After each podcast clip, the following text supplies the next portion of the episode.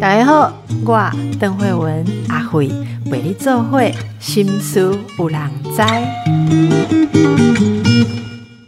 大家好，今天很荣幸啊，我们又来介绍这个卓剧场的好戏。今天我们要介绍的是《谁说妈妈像月亮》哦，母亲像月亮一样。谁说妈妈像月亮？来，我们先欢迎今天的来宾是编剧陆怡。陆怡，你好。大家好，邓医师好。是今天我们要介绍的这出戏，呃，是由王小弟导演所编导的《谁说妈妈像月亮》啊。那么，呃，这出戏是改编自呃原著原著小说，叫做《山东少年传奇》，这是高秉涵的原著小说哦。那这出戏啊，这出戏想要传达给大家的，大概是一个什么样的主题？我们先请陆怡简单来介绍。那我们刚刚提到说，它是。是高秉涵律师的原著小说。那我先跟大家介绍一下高秉涵爷爷，我都叫他高秉涵爷爷，因为他今年其实已经八十三岁了，印象中。然后，那高秉涵爷爷他是十二岁的时候就他是山东菏泽人，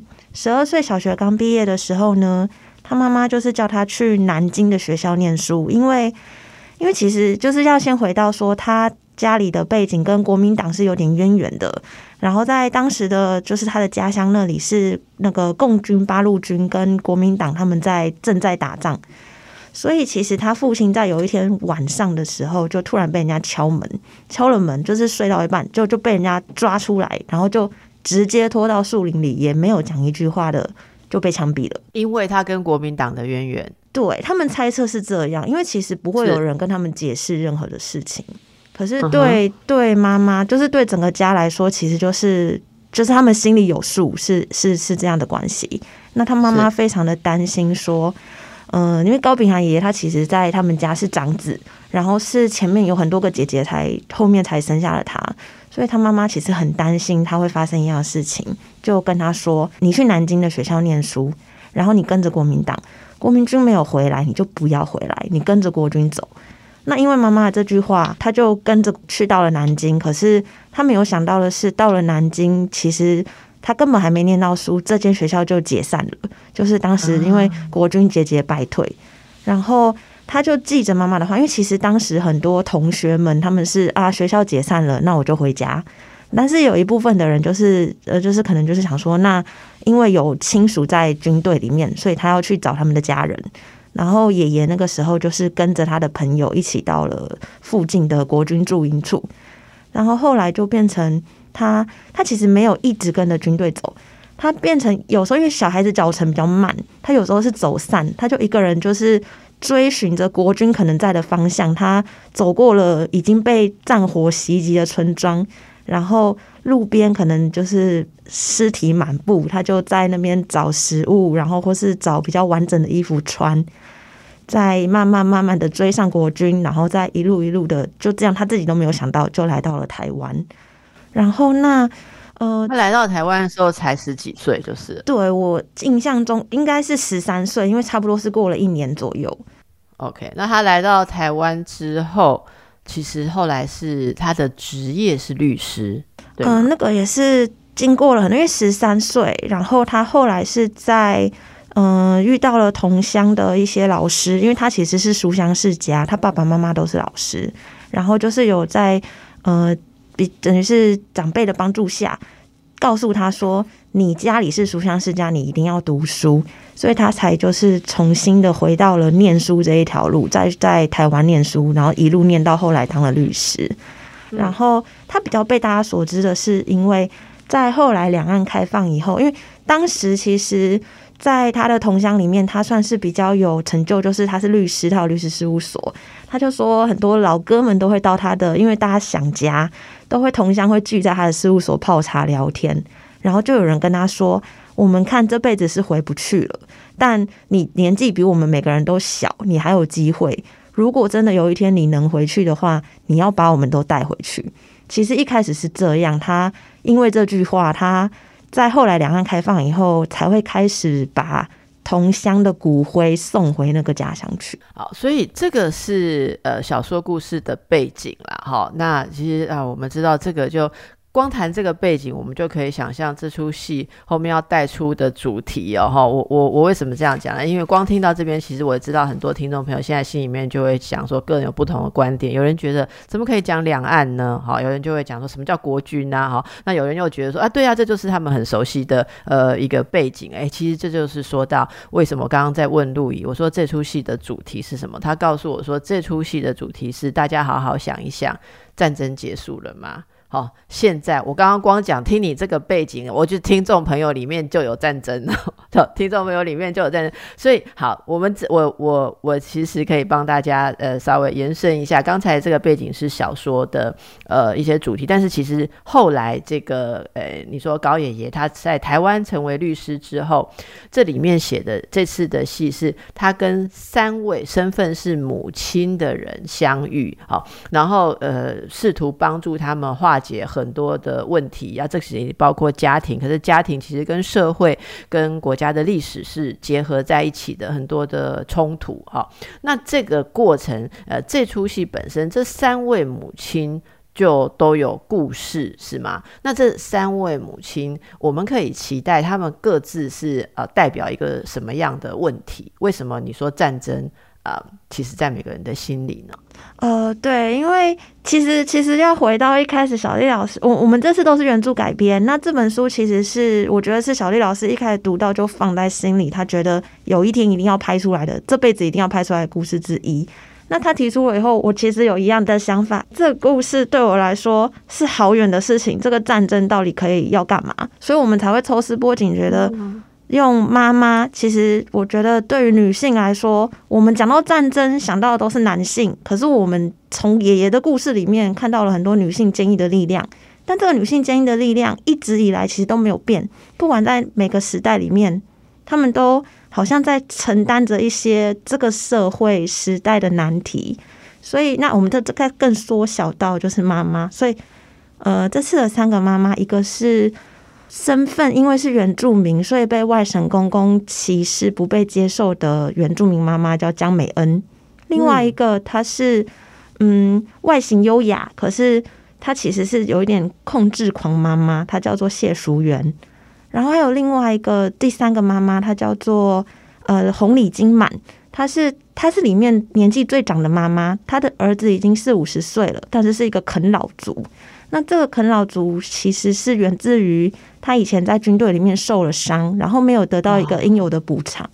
所以他其实对他心里很苦，但这个苦就是妈妈知道这样子。那谢淑媛那个控制欲很强的妈妈，她的家庭也有创伤是吗？啊，是是是，那个谢淑媛的话，我们的就是让这个妈妈的背景是她当年她的父亲其实是经历到白色恐怖。然后，那这个东西就是让他有一点，他没办法光，他没办法正大光明的告诉人家他的家庭是什么样的背景，有点像是那个东西让他隐藏在心里，有一点自卑。所以您刚刚讲到这个，真的是呃，我我觉得这出去是很很碰触到台湾现在大家如果真的要说的话，各个历史背景。哦，交错起来的种种复杂的面貌，因为你刚刚提到的，呃，就有一个一个是啃老族，就是现在很多的社会现象，人家也不是愿意啃老，他自己在军队里面受伤，没有妥善的后续的照顾，好，所以失能了。那这里面有白色恐怖的家族创伤、家庭的历史，这里面有原住民、原住民和。外省，所谓其实其实讲外省也是一个历史的名词啦。好，就是那个时候来台的公公之间的种种问题，其实这就是呃台湾人现在面对的很多复杂的背景啊，复杂的立场。那这些东西是小说里面本来有的，还是都后来在呃编剧的时候，这三个母亲的故事是新创的呢？啊，这三个母亲的故事是新创的，因为其实像我们在讨论到底该怎么改编的时候，我跟小弟老师就是有点像我们遇到的难题，就是可能老师总是说我代表比较年轻的角度，我就会跟他抗争说，老师这个故事到底要怎么样才会有人看？因为连我的直觉都是说，战争跟两岸都讲到有点讲到太多次了，然后我自己都会有点担心，我不想看怎么办？不是，而且而且有很大比例的观众他是没有办法接受两岸这种说法的啊。哦，对，所以我们就是，所以这个编剧不好做。我们希望，因为我们就一直在想说，怎么样才可以是对话，而不是又把它送出一个主题来让大家对立。哦，对，这就是很不容易的事情哈。那那我们其实会好奇说，在在这三个母亲的故事当中哦，呃。你我可以看得到，编剧用了很多的心思，就是我来我来念一下我看到的哦，一个你们释出的讯息，就是这些历史感觉应该已经过去哦，但是它真的有过去吗？战争的残忍跟伤疤，从炮火隆隆转进内心伤痛，一代又一代的延续着他们可怕的影响。好，那呃，如果以这三个故事来说。过去的那些历史是怎么样的，还在影响我们？嗯，我们其实三个母亲之间最主要的一条线就是安纪鲁，呃，江美恩的儿子叫安纪鲁。那这个这个名字我想提一下，因为其实也是蛮有设计的。他就是爷爷，因为是外省老兵，是山东人，所以给他取名叫纪念山东纪鲁。我们其实想要表现的是说，我们没有要刻意的去讲说他是。嗯，他的家乡在哪，或是他是怎么样？我们是让大家直接看到这三个妈妈，她经历了些什么，她现在跟儿子之间的相处，跟女儿之间的相处。那呃，其实故事最大的主线是高律师现在要帮一个同乡送骨灰，然后他追着这个骨灰追到了江美恩那边，然后。就是因为江美恩是当初签帮骨灰迁入的关系人，他需要江美恩同意才可以把骨灰迁出。但是江美恩又很怕儿子被中国那边的人抢走，他就只好就是躲躲躲起来，不回应这个高律师。可是他儿子现在又卷入一场官司，这官司好像是感情纠纷。他说对方是他女朋友，可是对方却告他伤害，说不认识这个人，他是跟踪狂，所以。在这个情况下，他们就需要法律的协助，就只好去跟高律师摊牌说：“那你帮我打赢官司，我才就是同意帮你做这件事情。”嗯嗯，然后再再从这个线去慢慢带出说他们现在的个性是什么。我觉得我们想要给大家表现的是说他们的个性，然后才让大家慢慢去看这故事，再慢慢去理解说原来是什么样子的成长背景造就了他们这样的个性，而。其实是怎么样子的呃因素才会让他们有这样子的成长背景？比方就是说，呃，江美恩的公公他为什么会这么难相处？他其实就是他当年也是不得已的被一个年轻的孩子不得已的被跟家人分离，来到了台湾，又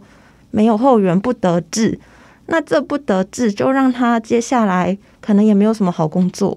然后他也没办法给小孩一个好生活，对对，然后这个东西就一直延伸到那他的孙子，就是也是从一开始你青少年就在面对一个很艰苦的环境的情况下，你要怎么样让自己有一个好的生活？哎，我觉得这这个真的是我们现在面对的真实。好现实，就每个人来讲的话，这个背景，你你刚刚这样说，大家应该觉得很引人入胜。就是就是，你有没有想过自己的背景或家族里面的事情？不是只有说什么父母子女，这还有社会的背景。你刚刚说到的那个啊，应该这样说，江美恩的公公，那就是呃爷爷辈的人，你可以想象他的那种。他会他会赞成什么？他会不赞成什么？我们几乎都呼之欲出，可以想象他的心情哦。所以，呃，刚刚说到这个陆羽，你你说小弟老师让你就是你就代表年轻的一代嘛，哈，你你仍然会感觉到这些多重的拉锯，然后历史背景在你平常的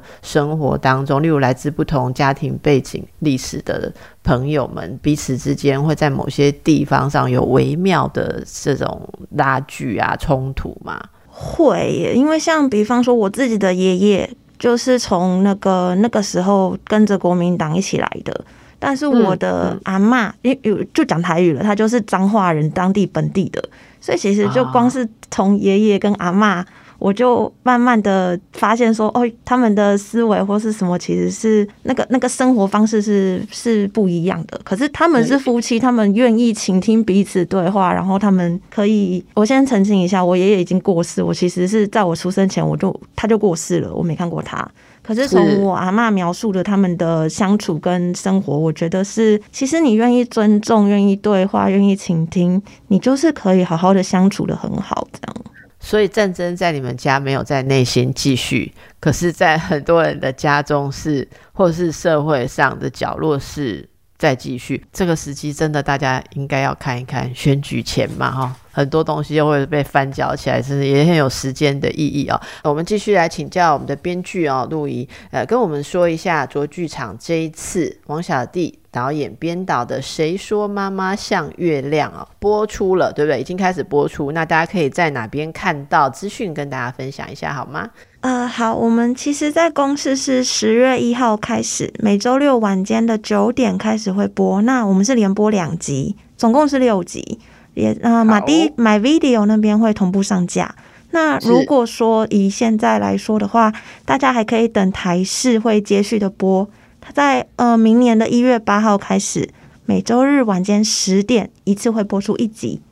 好哦，那另外大家，我也顺便跟大家讲一下，因为大家现在收看的频道很多啦，中华电信 MOD 哈米 Video 哦是十月二号开始每周日晚间八点上架两集。如果你看 Line TV 的话，十月三号开始每周一晚间十一点是上架两集。好，大家如果有兴趣的话，可以看看。我们也知道说小弟导演的戏一直都是对人性的观察跟展演是非常细腻。好，那有这次又有了这个陆羽的加入，你可以看到他们刚。刚才在说怎么来展现这个背景啊？可是我们要演的，当然要给大家看的不会是山东少年哈爷爷年轻的时候的事情而已，而是。这些事情在现在是如何继续的存在？刚才陆怡虽然经过我艰难的提问，但是他还是给大家一个很明确的哦。我觉得我在大家听到一个很明确的吸引我们去看的地方，就是现在你所真正存在、你真正活着的台湾社会，就是有这么多的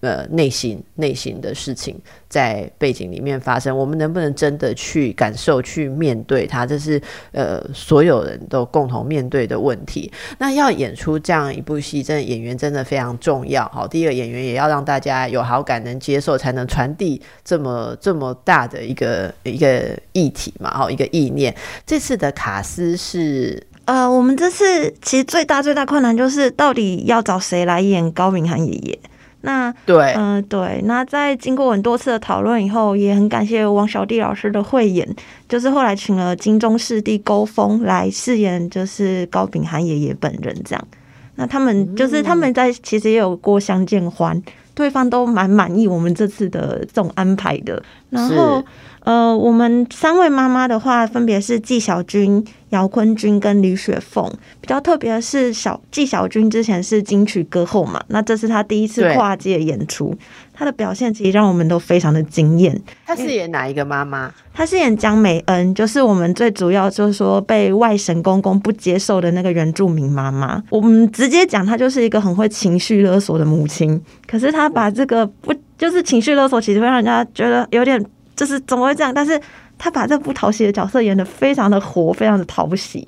所以我觉得他非常的就是这个表现，大家可以去看一看。据说啊，他这个戏里戏外哦都非常的呃活泼哦。那就是你刚刚说这个角色本来看起来好像不是很讨喜，但是我们看到他演出哦的一些状况，是整个人呈现非常的充满的光彩哎，好耍赖随性爱美爱钱爱儿子哇，我觉得这几句好有力哦。一个妈妈爱美爱钱爱儿子啊，然后他也是跟人家上网交友。有却误入诈骗集团的美男圈套，所以爱美、爱钱、爱儿子、爱呃鲜肉、爱美男哦，还被骗光了积蓄啊！最后怎么跟儿子和解？哇，这个对纪晓君来讲，应该也是第一次这样的尝试吧？你是不是在拍摄的过程当中，有从这个小军身上看见什么不一样的？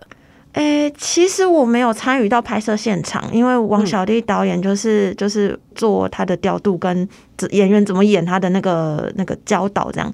我自己其实是从花絮也也是从跟大家一样从花絮在认识他的，我就觉得他就是很理解到这个角色他的性格跟他的背景以后，他就把他内化以后演出来。其实很每个角色都是都是每个演员都是这样，所以我真的很感谢这出戏的每一位演员。像是里面其实也有，就是我们从直剧场一的时候，就是我们的那个演员的张耀仁，他这次演的就是纪晓君的儿子安纪鲁。那还有另外一个，就是也是被老师选中的一位选来当女主角新人，叫葛银轩。我觉得他们的表现都很好。然后还有一个让我觉得印象非常深刻，就是黄信尧导演阿瑶导演，大家大家对他印象应该就是那个《同学麦纳斯大佛普拉斯》里面的那个声音，印象非常的深刻。嗯，所以但是他在这出戏里面其实是演一个呃，就是女主角的爸爸。我们也可以看到他是怎么样，就是就是为了要保护自己的女儿做了很多就是努力。然后我也很推荐大家来看看讲国语的阿瑶导演。哎，所以他是那个。受到白色恐怖的那个那家的人吗？对对对对对，他自己的背景也是有，他的爸爸也是经历了有点类似的经历，所以才会让他，嗯，其实他是在我们里面安排，他是有两个太太的，大老婆跟二老婆。那那个女主角的妈妈是他的二老婆的孩子，那他是跟我们的故事背景，他跟大老婆结婚了以后，这是家族安排，因为有钱人常常会有这样子的情况，就是为了家庭，所以他们的婚姻可能要听从安排这样。但是他因为这个有相同经历的女生出现了，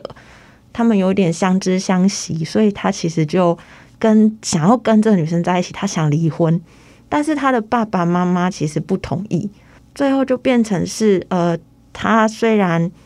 离了婚，跟这个后来的太太在一起，但是大太太其实是住在他家楼上，然后继续的跟公婆生活，然后就是他有两个太太周旋在之间，这样。嗯嗯嗯，那那他他在这个我们刚刚讲的故事轴线里面，那个他他的历史背景是如何影响后面亲子？跟他女儿的事情呢？这出戏最大对男女主角之间的困难跟冲突，其实是因为他以为这个男生男主角安吉鲁是跟踪狂，所以他去找了一个律师来帮他。没想到这个律师其实用的都是一些黑道的手段，所以就对男主角生活造成很大的威胁跟威迫。呃，他其实是我们的安排是，他是一个比较男性大男人角色。他后面好像开始发现自己有点做错事了，但是又拉不下脸来。这个背景对他最主要，其实是他跟他太太之间的那个相知相惜，让他虽然知道太太在用另外一种方法，好像想要告诉他说你错了，但是他们不会不会不听对方说话。我觉得还是很重要的是说，他们是会倾听对方的。所以这个是呃夫妻或者家庭里面的爱的元素了哈。那呃我们。可以呃让观众朋友期待说，呃如果以这些你看听到的是有男好像是男女朋友还是跟踪好这些很现代的元素，那但是展演出来其实个人的父母被也爷爷被呃这个家庭里面各自有各自所夹带的像你说的过去历史的伤痛哈，那能够让大家可以更清楚的想象一下，比方以女主角来讲，他们家经历的事情到底对她有什么？影响女主角的部分的话，呃，其实是我觉得我们就是真的很强调一个，是我我自己很希望大家可以看见一个东西，是一开始我们好像都会很直觉的觉得它就是代表一个什么样子的个性，什么样子的想法，什么样子的形象，那就是我们常在讲的标签。像女主角她是一个有钱家庭的女生，然后她会不承认安吉鲁，是不是因为？她看不起这个男生，家世背景没她好，还是怎么样？可是其实到后面我们会看到，他也是受到，比方说妈妈好像会在他房间里装窃听器，就是妈妈是控制了他的生活，跟好像就是就是有那个控制欲。那这个东西会造成女主角其实好像很难以去反抗。那这段感情其实我们希望就是看见他因为这个影响开始慢慢的。找回自己的声音，这样子。那他妈妈会那么控制欲，自己又是遭受到什么创伤？妈妈会那么控制孩子，其实是出于保护。我觉得是因为他们过往经历了那个太严重，比方说爸爸突然之间就被抓走，然后就判了死刑。其实他会很害怕再失去哪个家人，影响到他觉得他要好好的保护自己的孩子。所以等于说，这个年轻女主角她的妈妈对他是过度控制跟保护，而他的应该说他的外公就是在白色恐怖的时候的牺牲者。可以这样说，所以我们可以从这边看到，说也许看起来只是一个年轻呃的女性，她跟她母亲之间的问题，可是事实上母亲有带着成长跟社会的一些创伤印记。好，诶，那所以这出戏我们可以重新把那个故事，呃的那个那个 怎么讲，那个那个 log line 可以变成就是故事的一句话，其实可以变成说一对现代的男女他们所经历的看似好一些很。很现代或者很偶然的事情，其实背后交织着是一部。整个我们的大历史，或者说历史对人的影响，哈，我这样 log line 好像还不错，这给给观众朋友感受一下，这是我们现在在谈的这出戏，哦那这就说到这个，就是从直剧场，刚刚听到有演员也从直剧场到卓剧场啊，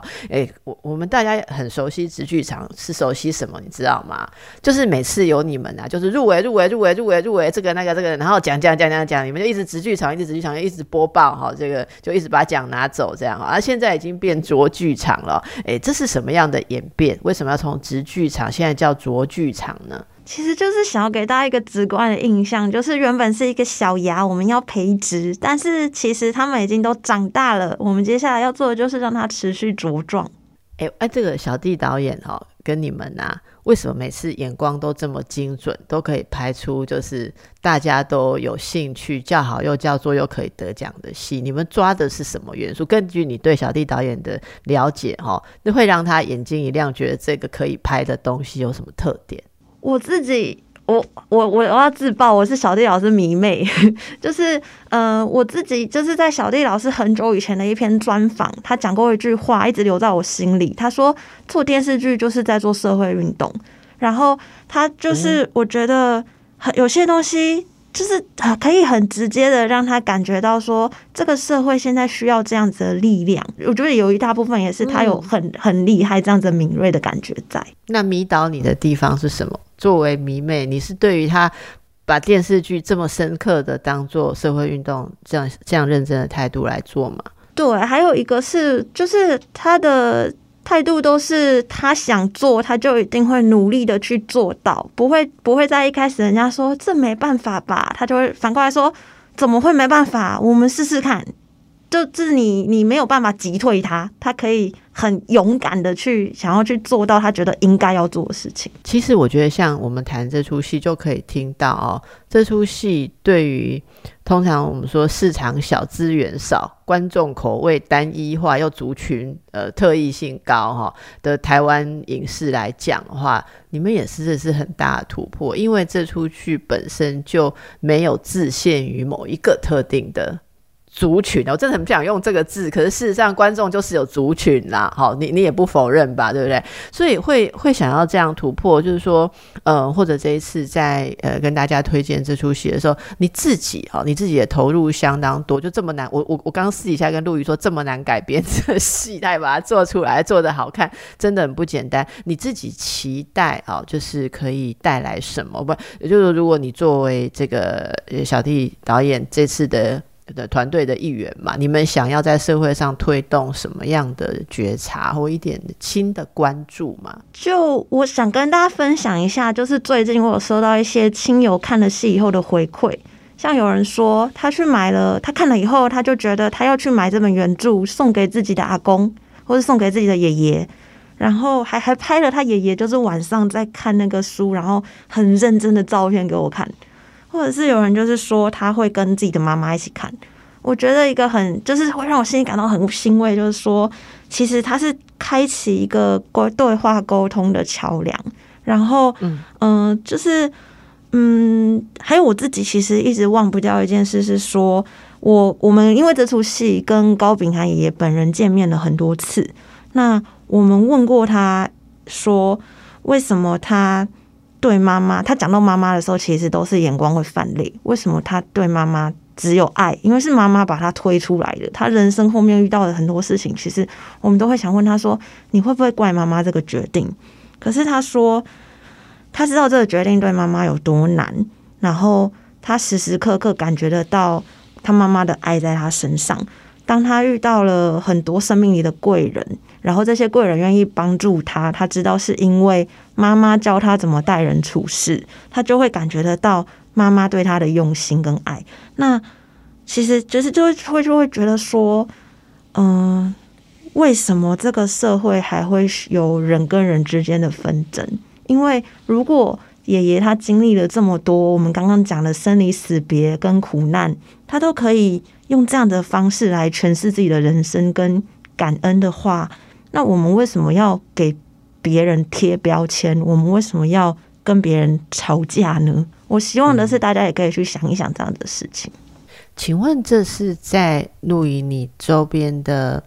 嗯，朋友们啊，哈，就是说我我也学小弟导演说，你代表年轻的一代啊，哈，这是你们现在呃大家比较能够呃共同拥抱的想法嘛？就是说可以不要再受标签所限制，大家可以如实的相处，或不要有那么多的成见。这对你们来讲，现在已经是一个比较可以普遍的事情了吗？我自己身边的人是都可以，但是我不确定是是不是同温层。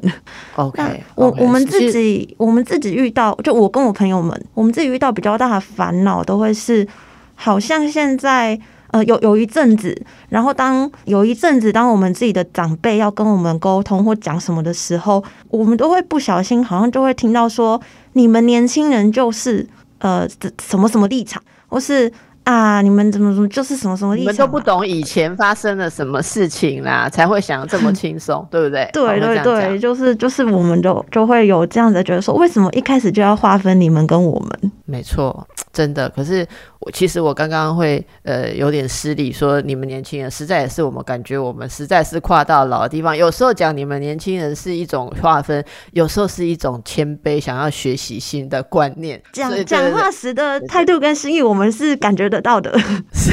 你看我们这一段对话非常的感人。OK，但是我们真的听众朋友，如果我们年纪大了哈，真的要。不要封闭起来，去感受一下，哈，有没有什么东西在新的发展跟变化当中？这是我的一个感触。然后，请问一下陆怡啊，这出剧我们知道了，这个内容很丰富啊，为什么你把它取名为《谁说妈妈像月亮》？这个剧名其实是王小弟老师取的。然后我们其实对于就是这个剧要取叫什么名字，那时候也是伤脑筋了半天。然后有一天晚上，我就收到了老师传来的讯息，很兴奋的说：“你觉得这个名字好不好？”对，然后嗯，我觉得是有一个象征在说，先回到高爷爷本人的故事，是我们让他在晚上，因为他已经离开家了。然后学校已经解散了，他们必须得在环境非常破旧不好，而且可能他还生病的情况下思念着母亲。那其实这个时候，当看见了月亮，其实就像是一道光芒，让他知道说，一个是母亲在家乡也是看着相同的月光，一个是其实妈妈的话就像这个月亮一样，在指引着他继续往前走，不要放弃。因为其实一路走来都有非常多的时机可以有放掉求生意志，就是就会觉得结束了就结束了这样。所以月光其实是一个蛮蛮大象征。那谁说妈妈像月亮？里面就是谁说嘛？那其实有一个是说月有阴晴圆缺。那有时候其实妈妈的多种面貌也是这样，因为。它是圆满的，跟它是锐利如风的，其实是一个很不同的形象。在有时候，它其实是会伤了自己，也伤了孩子。可是，我们想要讲的，其实不是说这个行为是对的，那个行为是错的，而是希望大家一起去跟着这个月亮阴晴圆缺，我们来看一下这个妈妈行为背后的整个逻辑，跟某些身不由己。在上面，所以我觉得它是一个很大的象征。那谁说？大家看完以后一起来讨论是谁说啊？这真是太棒！你刚刚讲的时候，我想到各式各样的妈妈的样态，在你提到的情节里面哦，的确有阴晴圆缺各种样貌，也有乌云蔽日哦，就是浮云蔽月。你感觉没有妈的时候，而且也是另外一种心情哦。那这个不知道说，大家在听到这个“谁说妈妈像月亮”的时候，会不会想到？我想到的是，其实如果这是一个母亲的精神，我们的故乡，呃，自己的身份认同也都是一种母亲的意象。我们会说故土。故乡其实就像是母亲的怀抱，所以这是跟这个主题真的是非常的符合哦。所以这个诶，大家会知道，嗯，小弟导演取名字是有一种。不知道是从月亮一还是闪电传下来的一个灵感，有一天晚上就传给你了哦。好，那在这个过程当中，我们谈了呃很多好，那这里面你们也提到说，母亲形象一直多元，最终其实是要与爱来包容，才能转化来自父系逻辑。好，父系逻辑，所以你你们这边有一个概念，有父系的呃。也许是分裂啊、对立啊，然后战争啊这种很硬的元素。可是母亲形象是可以一直多元包容。诶，这个是现在应该就是说我们现在非常重要的一个精神吧，一个时代精神。好，如果说大家看，你觉得大家现在看到这个，嗯，像女主角哈，会不会有共鸣？就是如果要交往一个对象，会真的会考虑他的。他的背景嘛，他祖宗几代来自哪里呀？他是不是呃当年老兵跟国民党来的啊？然后嗯，他他们真的真的现在还会有这样子的想象存在吗？嗯，我自己碰到我朋友里面是会有的，就恋爱哦，恋爱的时候还会想这些事情，就是应该是这样，爱了就爱了，跟这个女主角很像，爱了就是喜欢就是爱了，但是却不敢让家人知道。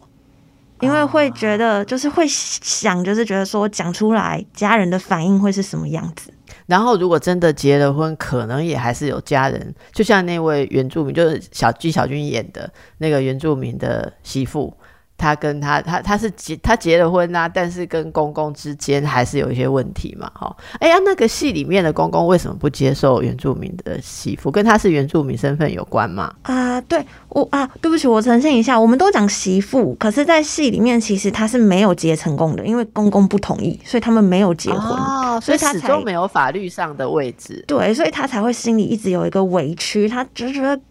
而且就是很怕说，那他。如果让那个这个外省公公的中国那边的家人知道，又要来跟他抢孩子了，他已经被被被被受这么多委屈了，现在又要再面对这一，他那个公公到底是不接受他什么？就是我们那时候一直就是有有去田野调查，然后就是有觉得说他我们那个时候其实不管是本省外省，对山地人，就那时候还有一种这种这种用法，就是会有一种歧视在，然后所以我们其实也想。就是有一种感觉是说，你是外省人，你在台湾可能是被歧视，可是你自己又在歧视了另外一个族群的人。然后还有了，你还没加入那个新移民呢，就是那个，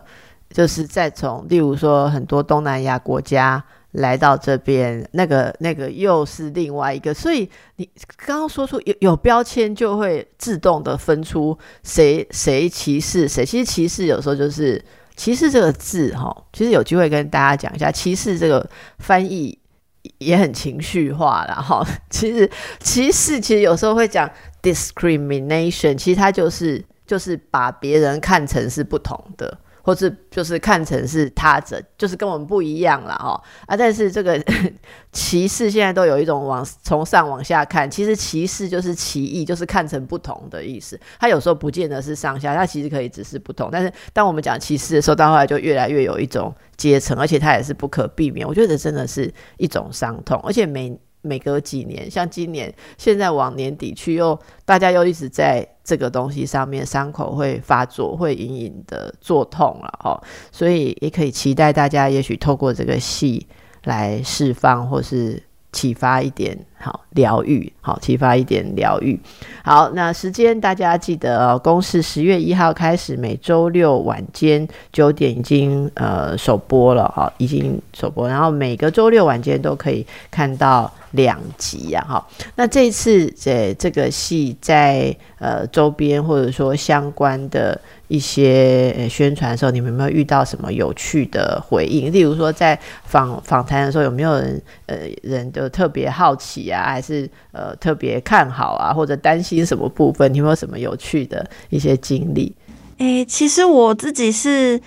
首映会的时候，我收到最多的回馈都是在告诉我说江美恩真的好吸睛哦。然后我自己其实就是心里面有点，因为因为我自己的妈妈其实就是在写写这些角色的时候，会会隐隐约约把妈妈的一些元素放进去。比方说，我妈其实就跟江美恩一样，是一个非常跳痛的人，所以看到哦，真的，所以看到难怪你把它写的那么活。看到大家回馈说江美恩很讨喜，其实心里面会蛮开心的。是，那呃，可以聊聊你的母亲给你什么启发吗？我跟妈妈的关系其实蛮，大家都说蛮有趣的，就是她有百分之四十的。元素大概会像那个故事里面的红领巾马一样，对我超级溺爱。我觉得他就是那种有点像戏里面一样。如果我今天真的酗酒进了监狱，我还打伤人，因为喝酒的关系，但他会怕我酒瘾发作，他就会偷偷把酒送进去给我的那种妈妈。你的故事好传神。对，这个这个剧情里面也会有提到，就是大家好奇可以去看一下，就是里面发生了什么事这样。是，嗯，然后也有一部分就是可能像谢淑媛那样，他会控制，但是绝对没有放窃听器在我房间里。你怎么知道？我我回去搜一下好了。开玩笑，然后对，然后也会很像江美那样跳痛，像是说，就是他有时候常会有一些天马行空的想法在，然后就会说，哎，不然啊，比如说像王小弟老师，他可能今天我们开完会以后说，哦，我们一起去吃个晚餐，然后我可能就会跟我妈说，哎，我们等下去吃晚餐，然后我妈就会说，哎，那我现在换个衣服，我去那边跟你们巧遇，然后我就可以跟老师说，老师，我是你的粉丝，请你要好好照顾我的女儿，就类类似像这样。然后我就会说：“拜托你不要实行。”嗯，然后像里面有一段对话是安吉鲁，就是跟妈妈已经快被他搞到搞毛，快受不了了。他就问他说：“呃，哎，妈妈好像是说我是在帮你啊，你以后不然有事情都不要来找我啊。”然后他可能就问他说：“我小时候生病，你是请过几次假啦？就是我我有这么依赖你吗？”然后妈妈就会回他说：“你是知道什么？我请假有多难，老板会扣钱呢。”就是这这一段其实跟我我我我没有跟我妈亲自这样对话过，但是小时候的确也是会埋怨说你都在上班，那我生病的时候你就是买买粥给我，然后你又消失了啊，然后但是就是长大写进去的时候，的确就知道说哦，妈妈有她的苦衷在，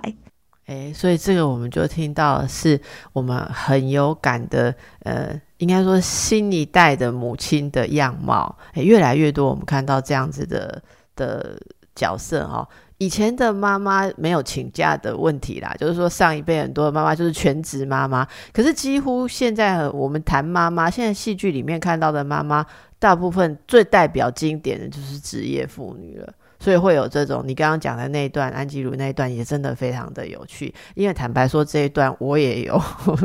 吐槽过我妈妈，哦，真的是哎，所以大家可以好好的期待哦一出背景。拉到很前面，但是事情很现在发生的事情很现在的一出戏剧，带领我们做很多的思考。非常谢谢陆怡辛苦的编了这出剧，然后今天也来跟我们做了很详尽有意义的介绍。谢谢，谢谢你们。